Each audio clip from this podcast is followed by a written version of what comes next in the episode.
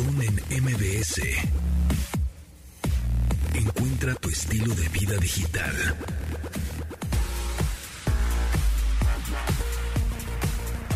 Bienvenidos amigos a este programa de estilo de vida digital. Mi nombre es José Antonio Pontón y ya son las 2.12 con un minuto de este 7 de diciembre, martes 7 de diciembre, pasando requete bien.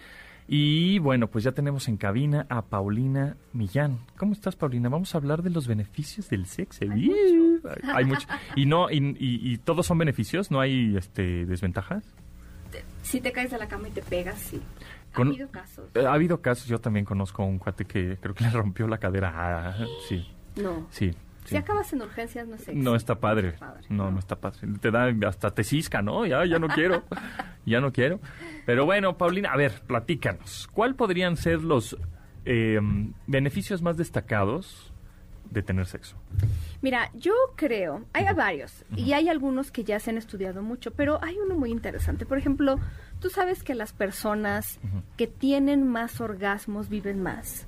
Oh. Este ya es un estudio que empezó a hacerse de los, desde los 80 y ahí más o menos se hecho. Pero también quiero primero decir que no todos los beneficios, porque luego la gente empieza, ay, pero yo no tengo pareja y entonces pues ya valí. Es- No. es- Me voy a morir Mucho- mañana porque entonces no tengo orgasmos y entonces ya se acabó. Muchos de estos beneficios son también tener orgasmos no necesitas una pareja Necesariamente. Entonces tú mismo ya, te- eh, te sí, puedes te dar- puedes dar amor. Ah, Entonces, bien. bueno, las personas que experimentan más orgasmos viven más, o sea, aumenta la expectativa de vida. Ahora, las mujeres que tienen al menos un orgasmo una vez a la semana, esto, es muy interesante.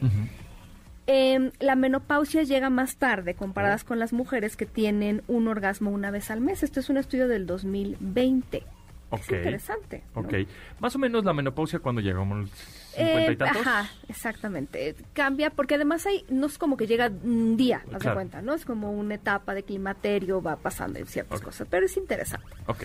Eh, por cierto que en las mujeres también, y esto sobre todo se ha estudiado en las mujeres, tener orgasmos incrementa eh, temporalmente el umbral al dolor. Entonces, Mm. si tienes dolor de cabeza, ya no es tanto un pretexto, porque te ayuda al dolor de cabeza. Bueno, O sea, una mujer este muy iba a decir no no, ¿qué es? Pero muy orgasmeada, así, este no le duele la cabeza. Bueno, mm, eh, digamos que el, el orgasmo lo que es ge- genera sustancias que ayudan a que el dolor sea menos. Bueno, Ok, va. ahora vamos con los hombres. Este es un estudio que es muy conocido, o bueno, estudios que son muy conocidos sobre el número de veces que un hombre tiene orgasmos. Más bien lo, lo miden en eyaculaciones, que no es lo mismo que Ah, un lo que te iba a orgasmo. preguntar. No es lo mismo que un orgasmo. Entonces vamos a hacer Generalmente van juntos. Vamos a hacer un paréntesis. ¿Cómo? A ver, ¿por qué? Generalmente van juntos, pero el la eyaculación es un proceso fisiológico y el orgasmo es algo mucho más subjetivo. O sea, sí tiene un aspecto, eh, contracciones mioclónicas que se dan, Más pero también es un chorro de placer. Es muy raro que haya un hombre que te diga yo toda la vida he eyaculado y la verdad es que nunca he sentido placer, pero puede haber. ¿no? Entonces también eso podría checar, pero es una realidad. Pero en este estudio que se medía más por eyaculaciones, los hombres que eyaculan más son hombres que de- es como es un factor de protección al cáncer de próstata. Sí, es lo que eh, estuve de repente te aparecen videos de TikTok, ¿no? Claro. Que ya sabes que ahora es la fuente de información. Este, y obviamente no hay que creerles a todos, hay que investigar un poco por más, favor, evidentemente, pero luego dices, a ver, será, y entonces te meten la duda, y entonces tú ya solito empiezas a investigar. Y justamente. Este muy famoso, claro. Y, y que entre más este eyacules, más me- menos probable que te dé cáncer de próstata, ¿correcto? Sí hay una medida, y era un- la verdad un chorro de eyaculación. O sea, si te pones a ver el estudio, que sí es muy famoso. Ajá. Y era comparado, eran hombres de cierta edad, veintitantos y cuarenta y tantos. Entonces, bueno, también tiene sus asegúnes, por supuesto, porque son eh, experimentos controlados, estudios que no, no pueden solamente como, uh, ¿no?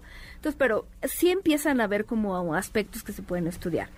Por ejemplo, también eh, los orgasmos incrementan nuestra actividad cerebral. Mucho de lo que se estudia, por ejemplo, del sexo se estudia con ratas, que no está tan diferente, es interesante también. En la rata se ha visto que esto crea neurogénesis, que es la formación de nuevas neuronas, que es muy interesante. O sea, cuando tienes un orgasmo, hace ándale, nuevas neuronas, ¿te haces claro, más listo? Interesante, ¿eh?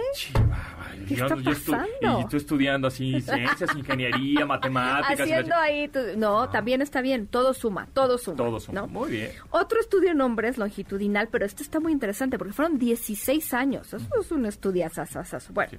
encontraron que los hombres que tienen un orgasmo, eh, por ejemplo, una vez al mes, tienen mayor posibilidad de tener problemas cardiovasculares, 45% más posibilidades que aquellos que tienen orgasmos dos a tres veces a la semana.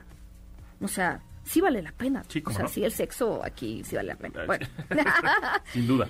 Los, las personas que tienen orgasmos, eh, ya se sabe esto, disminuye los niveles de ansiedad y depresión. Que aquí sí quisiera decir, no solo es el orgasmo, pero la cercanía con alguien.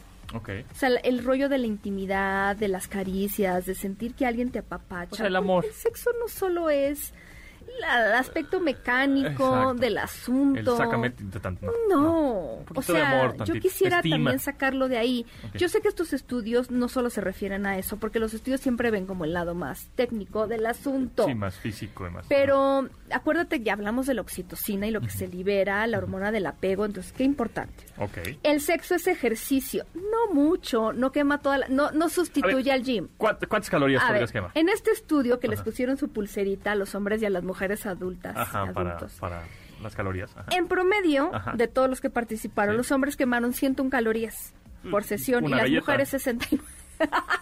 O sea, una dona, menos de una dona. Uno de los, no, no, yo, sí, no, menos, mucho Menos, sí, tres migajas, o sea. A ver, o sea, está bien, Así que tres quises. todo Ah. suma, exacto. Todo suma, pero no sustituye. O sea, porque la gente se imagina. Ahora, también depende del sexo que tengas. Si solo te tiras en la cama y te dejas querer, No, pues 20, 20 calorías. vete, ¿no? Ahora, si le pones ganas, y Ganas, te claro. subes y te bajas, y, Y ya sudas un estamos hablando de otra pues, también. ¿no?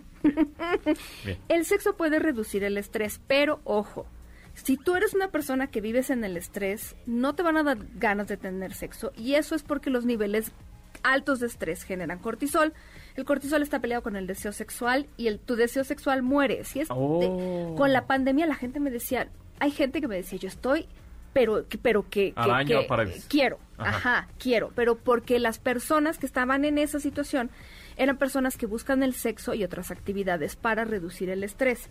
Pero había personas que me dicen, a mí ni me hables de eso porque ahorita que son personas que ¿no? cuando tienen estrés, No quieren. no, necesitan como distraerse de eso haciendo otras actividades antes de pasar a otros temas. Estrés, estrés, estrés todo el día, pero mala noche, ¿no? ok. Y sí. las personas, por ejemplo, esto es otro estudio muy interesante. Personas que tienen relaciones sexuales en la noche, al día siguiente son personas más productivas en el trabajo. Híjole, me voy a, me voy a balconear. Pero a mí me cuesta un trabajo levantarme. ¿eh? O sea, me da un... así- La- es que los hombres se relajan mucho. me cuesta mucho. O sea, es como, ya sé que, ¿no? Si va a pasar, me va a costar un trabajo levantarme al día siguiente tremendamente. O sea, Está bien, pero te relajas y eso, digo, ya cuando te logras levantar en la mañana, Sí, sí, pues tiene. estás bien, estás Sí, relajado, contentón, no contentón, estresado. Sí.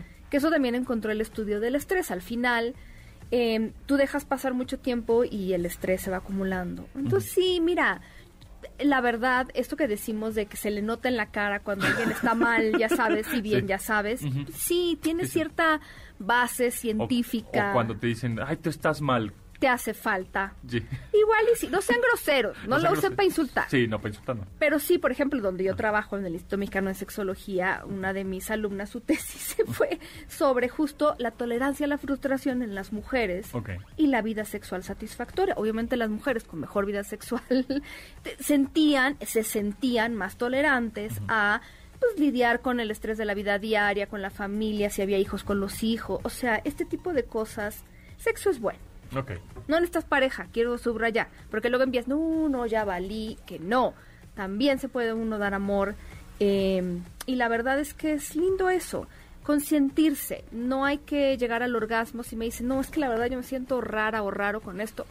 Consentirse, amarse, acariciarse, ya puede generar suficientes neurotransmisores para que el día sea más agradable y la vida este, no Ahorita, surrea. regresando al corte, te voy a preguntar, ¿el llegar al orgasmo una mujer forzosamente tiene que ser squirt? No me lo contestes. Te- regresando. Continuamos después del corte con Pontón en MBS. Estamos de regreso con Pontón en MBS. Take My Breath de The Weeknd, pues para empezar el martes, este, este, Take My Breath, ¿no? Eh, Estamos hablando de los beneficios de la de tener sexo aquí con Paulina Villar.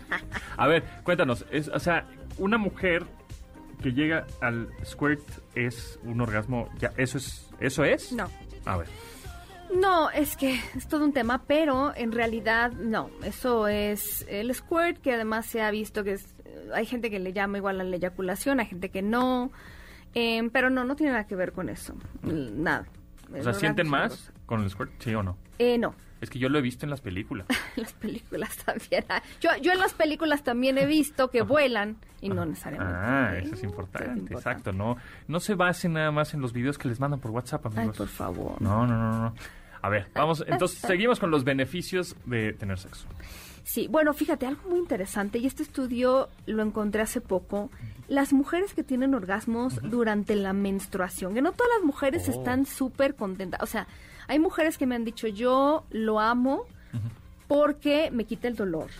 Yo lo amo porque me siento más cachonda en esos días. Pero hay mujeres que también me han dicho, mira, a mí ni te me acerques porque el dolor que siento es, ¿no? O, o no me siento Cómoda. ay, cómoda. Bueno, pero resulta que las mujeres que tienen orgasmos durante la menstruación, en, en este estudio que compararon mujeres que tenían endometriosis y no, resultó que las mujeres con endometriosis tenían menos orgasmos durante la menstruación.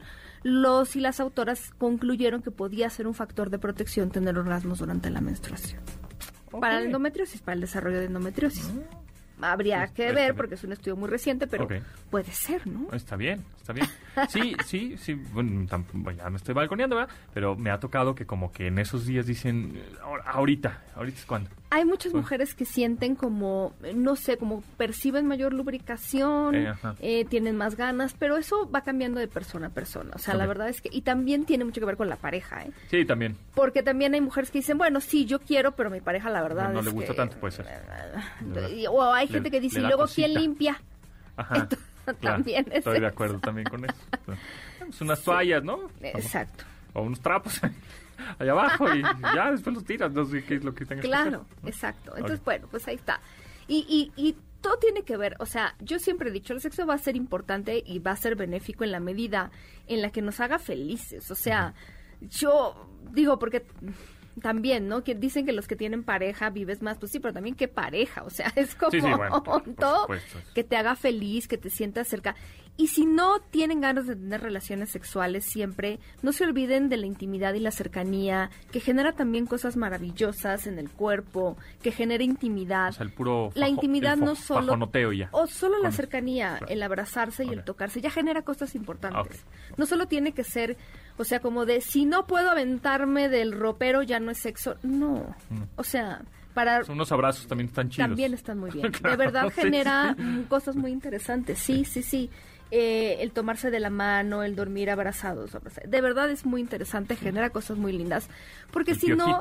Eso de no me acerco porque no tengo como mucha energía, entonces ya Sí. no me acerqué.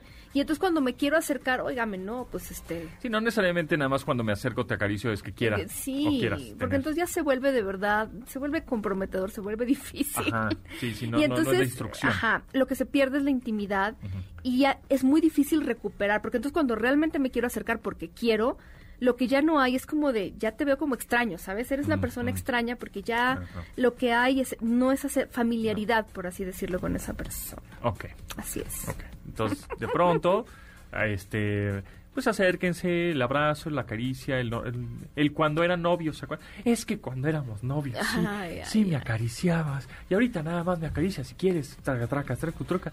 Bueno, pues entonces ahorita el chiste es Claro. otra vez regresar Exacto. a los orígenes. Pues es que es como todo, mi querido. O sea, no solo me hables cuando necesites un favor, ¿verdad? Claro, exactamente. hacer las cosas Exactamente. bien también, exacto. Y para las personas que no tienen pareja, es lo mismo, no hay que perder la comunicación y el contacto y la relación con nuestro cuerpo y nuestro placer, porque entonces ya después lo quiero activar cuando tengo pareja, pues tampoco. El cuerpo también resiente, Necesitas. tampoco te va, te va a reclamar. O sea, ¿sí, ¿cuánto sería bueno darle así como autoamor? Yo creo que yo creo que siempre que hay que estar en contacto con, con lo que tenemos, o sea, para saber si algo cambia, por ejemplo, por cuestiones de salud, saber en qué momento hay que pedir ayuda, pero pero yo creo que el placer siempre es bueno darnos, ¿no? O sea, cada quien sabrá cuando quiere, pero pues también estar en contacto con eso y descubrir cosas. O sea, lo de descubrir cosas no hay que esperar a que llegue alguien a que nos lo descubra, por favor, muy importante. Ok, ok. Muy bien. Este, ¿y desventajas? Desventaja. ¿Sabes qué? Yo creo que tenemos que hacer un programa sobre momentos vergonzosos en el sexo. Mira, Janine, nuestra productora, dice que sí, haciendo la cabeza diciendo por favor. Por favor, y para que sepamos que a todos nos puede pasar. A todos nos puede pasar un Yo- momento vergonzoso. en Yo el voy a empezar. Me quedé jetón. ¡Ay, no! Sí. Como perico. A Es- medio. sí. No, ni llegué, ni llegué, o sea, ni, me- ni al medio, o sea, ni llegué. Estabas en el, en el, como en el antes, ¿no? En el toquete, racatru, triqui- Pues te relajaste. Pues Eso sí. sí. tiene una es que mira, te voy a hacer una cosa, te voy a decir una cosa. Yo de chiquito, de chiquito bebé, niño, me daban como esta tela como tipo, como sedita, como... Sí, que es sí, una sí. tela que se resbala, como Claro, resbalosa. Como cita. satinada. Satina, exacto. Y entonces me daban eso y yo no sé por qué con esa con esa telita pues la tocaba eh, y me arrullaba y me jeteaba. Pues descubrí algo que está muy parecido, que se siente muy similar, Que son la lencería de las mujeres. Hay lencería así. más abajito. Madre mía. ¿Sí? Una, una cosa que empieza con C Qué y barbaridad. termina con iris. iris. Y entonces eh, dije, ah, pues así se siente suavecito y pum, me arrullé y me jeteé. No llegué ni a nada más. Pero bueno, modo. La Eso me acuerdo y, estuvo- de las y al principio es, ah, te vas a llegar. Y después te, te mueres de risa, pero bueno. no. En fin, eso pasó. Eso es, es mi una confesión vergonzosa que les tengo que hacer. Claro, estas cosas pasan y yo caerse de la cama, Ajá. este resbalarse, con- eh, fíjate, hubo un par de casos, bueno, aislados espero, pero confundir ya con esto de del gel antibacterial que la gente guardaba. No, no, no, no, no, no, ya, hubo, ya, ya. hubo situaciones de confusión con, ardor. el, eh, con Qué el lubricante, ardor. sí, no, claro. man, con lubricante. ardor, ardor. F, así, F, F. Sí, a mí me pasó que yo lo confundí, pero me lo puse en las manos. O sea, yo lo agarré el lubricante. Y con las manos. eh, Pero, pero, pero pudo haber sido al revés y eso sí pudo haber sido desastroso. Entonces no estuvo tan mal que en lugar de gel antibacterial me hubiera puesto lubricante en las manos, pero Ah. pudo haber sido al revés. Pudo haber sido Pudo al haber revés. sido al revés. Oh, sí, sí. Entonces, el el eh. Todo puede suceder, pero eh, aquí la cosa es agarrarlo con tranquilidad, reírse un poco, Reírse porque la verdad Sí. Sí, Bueno, pues sí lo haremos, ¿no? Eh, Por- hay por- que hacer eso. Próximo martes, este, esperemos sus confesiones. Ay, por en favor. arroba pontón en MBS, ahí está el Twitter, ahí está el Instagram, si quieren mandar mensaje directo para que nadie sepa quién es, ¿no? Lo pongan público, ahí está mensaje directo, arroba pontón en MBS, ahí andamos. Este, o en dónde te seguimos y en dónde te escuchamos. A mí en Twitter como Sexpau Millán y en Instagram como Sexpaulina Millán, en Sexópolis, mi podcast. ahí. Sí. Sexópolis, búsquenlo ahí en todas las plataformas, ¿no? Todas. En todas están, de, que si en Amazon Podcast, en Google Podcast, en Apple. Podcast, todas. en todas, ahí está, este, Sexópolis. Y pues muchas gracias, Paulina. Gracias a ti. Nos escuchamos el próximo martes por acá. Muy bien. Continuamos después del corte con Pontón en MBS. Estamos de regreso con Pontón en MBS. En el top 5 de las rolas más escuchadas de Spotify aparece esta de Olivia Rodrigo, Good for You, de este año 2021. Pontón en MBS. Entrevista. Amigos, sabemos perfectamente que ustedes consumen mucho contenido en video. O sea, cuando están en internet, eh, ya sea en su teléfono móvil o en su navegador web, pues se meten a plataformas de video y ahí están, consume y consume video, desde eh, cómo se hacen las cosas, ¿no? Los eh, famosos how-tos, aprendiendo algunos pues trucos o life hacks, hackeos de la vida, eh, consejos, o también pues pura entretención, bailes, este, cosas chistosas y tanta, ¿no? Y justamente han... eh, la tendencia y ahorita lo que hemos eh, lo que hemos visto y seguramente ustedes también es la, la popularidad que tienen las plataformas de videos cortos, es decir, un minuto, 30 segundos, este, etcétera, ¿no? Y en esta ocasión justamente vamos a platicar con Keith Hernández, que es el gerente general de Quai eh, para eh, Hispanoamérica. ¿Cómo estás, Keith? Muy bien, muy bien. ¿Y ustedes están? Pues, vamos a, hace algunos meses habíamos platicado, pero igual vale la pena recordar cómo funciona y qué es esta red social, esta plataforma de video Quai. Platica. So, Quai es una aplicación de la empresa Quai Show. Um, so, Quai Show actualmente es la primera empresa de videos cortos en el mundo uh, y nosotros uh, lanzamos en Hispanoamérica solo hace seis meses. Ok, y este, eh, esta plataforma de videos cortos o digamos red social eh, que hace pues, justamente hace seis meses ya está disponible en México, ¿cuál sería el valor agregado o cuál sería el plus que tiene con respecto a otras plataformas de video y que y otras que no tenían esa modalidad la están metiendo, ¿no? En la modalidad de videos cortos. Sí, y yo creo que por uno nosotros fuimos quien uh, iniciamos este, esta tendencia de videos cortos, es decir, que nosotros tenemos más experiencia haciendo videos cortos que cualquier otra empresa en el mundo. Y no, lo que nosotros estamos llevando a, Latinoamérica es, es, el mismo énfasis en estar más cercano a los usuarios y también a los uh, creadores de contenido. Um, y eso es por donde estamos uh, lanzando una nueva um, oportunidad, un nuevo proyecto que nosotros estamos llamando Telequai. Y Telequai para nosotros es, es una, algo que totalmente distingue a nuestra plataforma a, a las otras que, que, que, ya existen y, y, van a existir, porque es una colaboración entre prorectores que están en Latinoamérica uh, y la plataforma. Uh, y eso es por donde nosotros estamos construyendo lo que nosotros vemos es, es la nueva capacidad de videos cortos eh, en el mundo. Exacto, ya hemos visto que, bueno, hay muchas plataformas de video cortos y entonces nos, nos cruzamos de una a la otra, pero de pronto también vemos que si estamos en la plataforma A, vemos las marcas de agua o el branding este, en los videos de la plataforma B, ¿no? O sea, como que el mismo creador de contenido lo que hace es, eh, hace solo un video de un minuto o 30 segundos, lo que sea, y lo sube en todas las eh, redes posibles, ¿no? Aunque tenga sí. el, la marca de, de, la plataforma. De quien sea. Eso, ¿qué, exacto, ¿qué consejo darías? ¿Eso es bueno? ¿Está bien que los creadores hagan eso? ¿Es mejor que hagan contenido eh, y tengan un lenguaje diferente en cada una de estas plataformas? Eh, Quai, en dado caso, le da dinero ¿no? a los creadores, así como en otras, digamos, puede, el creador de contenido puede monetizar. Eh, digamos, ¿cómo, ¿cuál es la estrategia para jalar a los creadores de contenido o de otras plataformas hacia Quai, que ya está disponible en México? Yo creo que las mejores prácticas siempre van a ser que, por cada red tienes que tener contenido uh, específicamente para esa red. Uh, es decir, que si tú estás en, en, Instagram, pues tal vez no tiene mucho sentido uh, subir tu contenido de, de, de YouTube, porque es un formato totalmente diferente.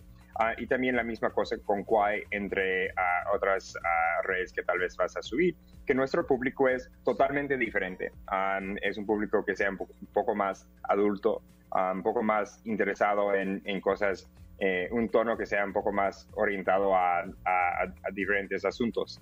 Y eso sea una de las, de las razones que uh, Telequai, que sea algo que esos microficciones um, es, va muy bien a, a este público. Um, so nosotros tenemos creadores que tal vez son reconocidos en uh, otras aplicaciones, uh, pero cuando ellos entran a Quai y que suben en Quai es totalmente distinto. Y eso también es, es, es, es parte de, de uno de, de, los programas que nosotros tenemos de monetización a través de este programa. So, el programa de Telequai, nosotros damos talleres, capacitaciones, ayuda, pero también damos un subsidio para que ellos puedan empezar a construir estos microficciones. So, uh, ellos están subiendo este tipo de contenido, están generando uh, ingresos a través de la plataforma y además de eso, ellos están Uh, utilizando estas cuentas como, como propiedad intelectual. O sea que ellos son los dueños de todo el contenido que ellos están subiendo y a través de estas relaciones que ellos pueden tener con marcas, ellos están teniendo más ingresos a través de a esas colaboraciones que ellos hacen con marcas. Ok, Kit Hernández, gerente general de Quai, eh, platícanos ya por último, ¿qué es esta nueva función que está lanzando Quai que se llama TeleQuai? ¿Cómo funciona? Ah. Eh, ¿A quién va dirigido? Y cómo es que, obviamente, eh, es la diferencia con respecto a otras plataformas. So, Telequai es, ah, por un lado, o sea, dos cosas. Un usuario va a hacer ah, una experiencia de videos cortos totalmente distinta. O sea, ah, cuando nosotros pensamos de videos cortos, muchas veces son los que tú empezaste hablando de, los how-tos, de los de, de, los chistes, de los bromas, de cosas más de en, entretenimiento. pero no hemos encontrado realmente alguien que está llevando una experiencia de una telenovela uh, y lo está reduciendo de 60 minutos a 40 o 80 segundos. Y este proyecto es precisamente eso. En colaboración con, uh, con diferentes productores por todas partes de Latinoamérica, nosotros estamos lanzando diariamente cientos de videos que sea parte de este, uh, de este mundo de Telequai ya contamos con más de 50 mil videos que han sido posteados y diariamente más de 50 millones de visualizaciones están solamente eh, dirigidos a, ese tipo de contenido, que sea esos microficciones. Y eso es por donde también es una experiencia entre nosotros como plataforma y también trabajando con productores, con actores, con todo el ecosistema de entretenimiento de Latinoamérica para que ellos puedan tener otro uh, vehículo en la cual pueden crecer uh, como creadores y también pueden distribuir, distribuir su contenido a manera internacional. no solamente tienen que pensar en México, pero pueden pensar en toda Latinoamérica como su uh, potencial audiencia. Y por último, ¿hay un algoritmo, una inteligencia artificial que es la que está curando, digamos, el contenido y calificando el contenido, mandándole a los usuarios? ¿O también hay una intervención humana en donde hay una persona que está muy pendiente de los contenidos y dice, bueno, pues este no, este le vamos, vamos a destacarlo, este sí, este, este de plano lo vamos a bloquear. Sí, nosotros uh, tenemos un algoritmo de recomendación que es por muchos de los videos, es, es como el, el uh, lo que está impulsando muchos de los videos que personas van a ver. Pero también tenemos programas de moderación que tenemos dos como partes. Uno sería más uh, para cuidar a la plataforma, es decir, uh, para, para, que hay tipo de contenido que, que tal vez no um, es, uh, um, respeta los, las pautas que nosotros tenemos sobre comunidad. pero también nosotros tenemos diferentes páginas que tú puedes ver dentro de la, de la aplicación que son para coleccionar diferentes videos que nosotros pensamos que son de alta calidad. Es decir, que tenemos un parte de curación, además de, solamente moderación de, de seguridad. Perfecto, pues ahí está. Pues estaremos muy pendientes a Quay, a Telequay, estas nuevas funciones, a la red social, por supuesto, ver que nos encontramos de, de nuevo, cuál es, eh, si, nos acomoda el valor agregado y el plus que tiene esta red social o esta eh, plataforma de videos cortos Quay Kate. Eh, Keith Hernández, gerente general de Quay, muchísimas gracias por tu tiempo y estaremos pendientes a las actualizaciones de esta plataforma. Gracias. Continuamos después del corte con Pontón en MBS. Estamos de regreso con Pontón en MBS.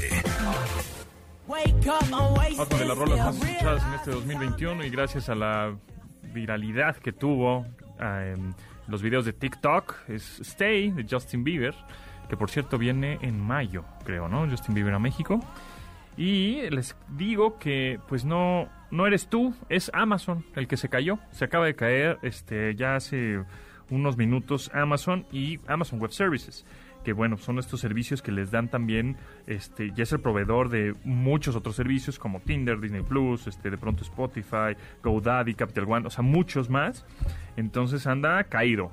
Eh, quiere decir que la guerra de la Navidad ha llegado todo el mundo está pues ya comprando, pagando, la gente no quiere salir de sus casas y pues Amazon se cayó y también muchos empleados de Amazon no pueden estar en comunicación a través de su servicio de Chime, que es como el Zoom que tienen ellos, o no, las videollamadas, este servicio de Amazon, entre ellos no pueden hablar. Entonces ahorita está, Amazon está muy intermitente, está medio parado, y si tienen algunos eh, otros servicios que tampoco no están jalando muy bien, es justamente porque Amazon Web Services pues está teniendo ahí algunos problemas.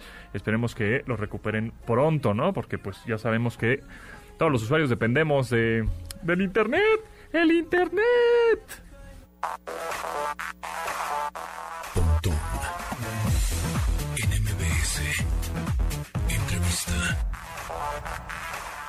Ahora sí, amigos, empiezan los recuentos de lo más visto, de lo más buscado, de lo más escuchado. Y en esta ocasión le doy la bienvenida a Carla Akis, gerente de, de Cultura y Tendencias en Latinoamérica para YouTube. Carla, ¿cómo estás? Muy bien, muchísimas gracias por el espacio, un gusto estar por acá. Oye, pues ya empezaron con los, ya, lo más destacado en YouTube, ¿no? Y veo que hay una lista en donde, pues, mm, lo que más destaca justamente son entrevistas, videopodcasts, que son de formato largo, videojuegos, esports, por ahí, este Santa Fe Clan, ¿no? Que fue el que realmente hizo que todos los videos de las entrevistas que le hicieron fueran los más vistos, definitivamente, y fue una de las tendencias de este 2021 este artista urbano hip hop rapero. Y por otro lado, también tenemos que este año, pues, Shorts, esta nueva función de YouTube, fue la que también, de alguna manera, pues, YouTube lanzó de manera ya muy, muy oficial y hasta vemos espectaculares por todos lados de anuncios de shorts. Miren, aquí ya llegamos. Estos formatos cortos en vertical de un minuto. Entonces, primero te quería preguntar acerca de lo más visto y si es que te sorprende que lo más visto en YouTube sean bromas, Santa Fe Clan prácticamente, ¿no? Las entrevistas. Y bueno, y en música, pues eh, el reggaetón.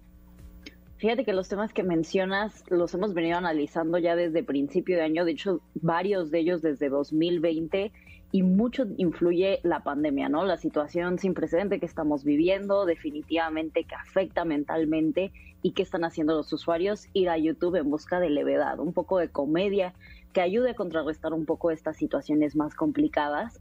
Y de una otra vez más bien vemos eh, la comedia súper bien representada con videos como Kimberly Loaiza o el de Fernand Flo, eh, ahora sí que conectando con sus fans en tiempo real en la plataforma Omegle entonces ahí vemos que todavía está eh, bastante presente este género. Sin embargo, uno de los géneros que hemos visto ya en el último año llegar como ya un mainstream o popularizarse de una forma mucho más prominente, como bien mencionas, son estos talk shows, ¿no? Estos formatos entre podcast, en donde la conversación íntima con estrellas de la cultura pop está tomando cada vez más relevancia y nos dimos cuenta que este es el primer contacto de las generaciones más jóvenes, de la generación Z en específico, a este tipo de formatos. Muchos de nosotros obviamente crecimos con programas de televisión que se asemejan mucho a lo que ahora estamos viendo, pero para las generaciones más jóvenes este es el primer contacto a este tipo de conversaciones o este tipo de formatos de revista, ¿no?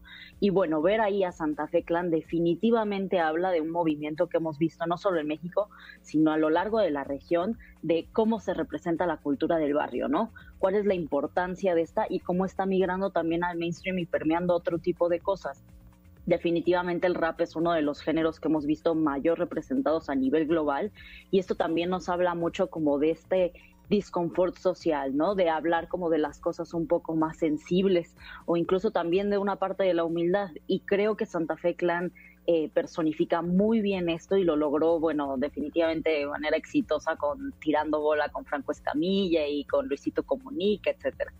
Exacto, es lo que vemos con, con este tipo de videopodcasts y entrevistas que tienes razón, de alguna manera es la, la el primer acercamiento de esta nueva generación que está viendo este formato de entrevistas, pero ahora en YouTube, en donde también, evidentemente, pues no hay censura, ¿no? O sea, es decir, o no hay línea editorial, o no hay alguien que hay un medio de comunicación atrás, es decir, no, no puedes decir esto, no, no le preguntes esto, sino pues ahí se arrancan y se van como hilo de media, ¿no? O sea, como que no, no importa tanto, este, pues digamos, te digo, una línea editorial que tenga algún medio, sino ahí, pues lo que digan sale, como va, sale, ¿no? Y justo tirando bola, que es el de Franco Camilla, en Cortinas, que es el de Luisito Comunica, por ahí este otro del Escorpión, ¿no? Este eh, también entrevistando a Santa Fe Clan. O sea, la mayoría de esos videos más vistos del año que tienen más de, no sé, por ahí de 20 millones de reproducciones, pues son de Santa Fe Clan. Ahí creo que este, los creadores de contenido deberían de darle la, mitad de monetización a Santa Fe Clan, ¿no? Porque fueron los que generaron mucha, le generaron mucha lana a esos canales, ¿no? Y por otro lado, este, hablando de música eh, y, yéndonos por otro lado, que es el reggaetón, vemos a, a Bad Bunny también, este, porque vemos que YouTube pues también es una plataforma de música muy grande que hasta hay muchas aplicaciones, tú, tú dime si es, pues no sé si es legal o se vale, este, o está ahí como medio gris, en donde hay aplicaciones externas que agarran la base de datos de la música que hay en YouTube y nada más la ordenan y tú tienes entre, bueno, sí, entre comillas, música gratis en tu celular, brincándote la plataforma de YouTube, sino buscando otra aplicación que agarra la base de datos de música. Fíjate que trabajamos mucho como en esta parte de que esté ahora sí que muy bien cuidado, o más bien cuidamos mucho ahora sí que el crédito del creador y del artista, ¿no? Entonces, obviamente, una de las cosas que más nos preocupa es justo las situaciones que nos mencionas y que tratamos efectivamente de eh, mantener de una manera más segura eh, la experiencia de los creadores, ¿no? Y esto a manera, por ejemplo, de, del copyright, ahora sí que todo lo que conlleva el proteger una muestra de propiedad intelectual, bueno, pues nos la tomamos bastante en serio. Entonces, ahí sí tratamos mucho de limitar eso, que obviamente ellos tengan el poder de su creación dentro de YouTube y YouTube Music eh, para monetizarla como ellos mejor prefieran, ¿no?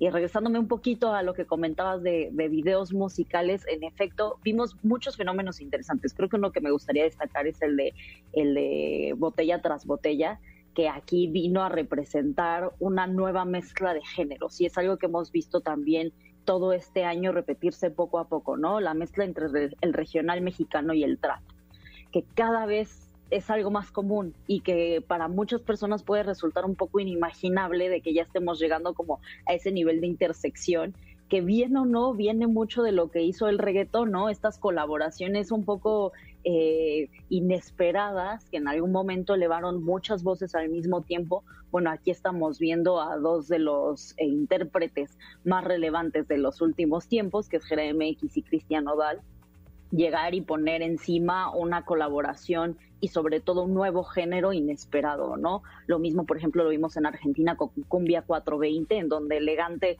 reinterpreta la cumbia villera por completo y empieza a interactuar con eh, intérpretes del, del, reggae, por ejemplo, de la cumbia clásica y traerla a la generación Z. Bueno, este es un fenómeno muy similar al que estamos viendo ahorita, ¿no? Y creo que ahí también destacaría el rol de las mujeres, porque ahora tenemos una lista bastante cargada en, en esta parte, ¿no? Nati Natasha, Carol G, eh, Becky G, eh, por ahí Rosalía con Bad Bunny, entonces también es algo bastante memorable de este año.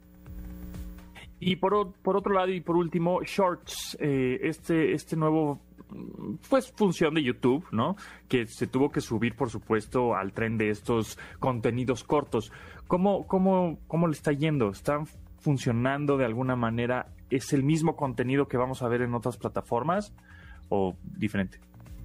Fíjate que el rol que ha tomado Shorts en los últimos meses ha sido el de abrir las puertas a una diversidad eh, de creadores y de contenido que antes no estaban tan representados o que no llegaban a ese nivel de popularidad con el video largo.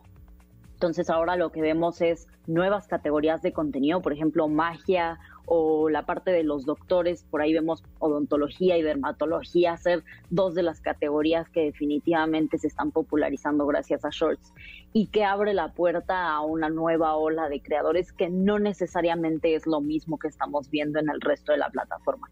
Entonces ahí es una evolución, también ha sido una evolución para los creadores de contenido, el ver cómo diversificar su contenido, cuál es como la ventaja de uno versus otro y la realidad es de que ahorita Shorts está siendo una muy buena herramienta de crecimiento para los creadores, llegar a nuevas audiencias también y también encontrar justo este rol creativo y cuál es la diferencia con otras plataformas, como bien mencionas. Una de las ventajas aquí es de que pueden integrar muy bien su contenido largo con el contenido corto, ¿no? Estamos hablando como de un ecosistema 360 que Shorts les permite experimentar otras cosas, pero darle continuidad a todo lo que han venido construyendo dentro de YouTube, ¿no?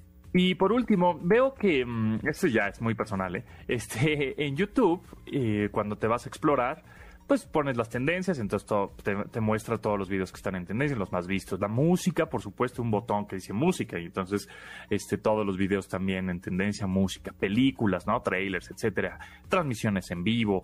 Luego una sección que dice videojuegos, ¿no? Que también sabemos perfectamente que jala muchísima gente, muchas reproducciones. Vimos que uno de los eh, videos más reproducidos es la final de Free Fire que es una transmisión en vivo de casi más de cuatro horas y tuvo millones de reproducciones. Vemos otro apartado que dice noticias, deportes, aprendizaje.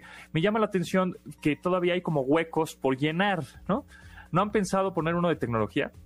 Estamos innovando conforme avanzamos y te imaginarás la, marcha acelerada a la que siempre estamos, ¿no? La realidad es de que hay mil cosas sucediendo dentro de YouTube tratando de salir como con la próxima mejora del producto y definitivamente hay categorías que cada vez crecen más, ¿no?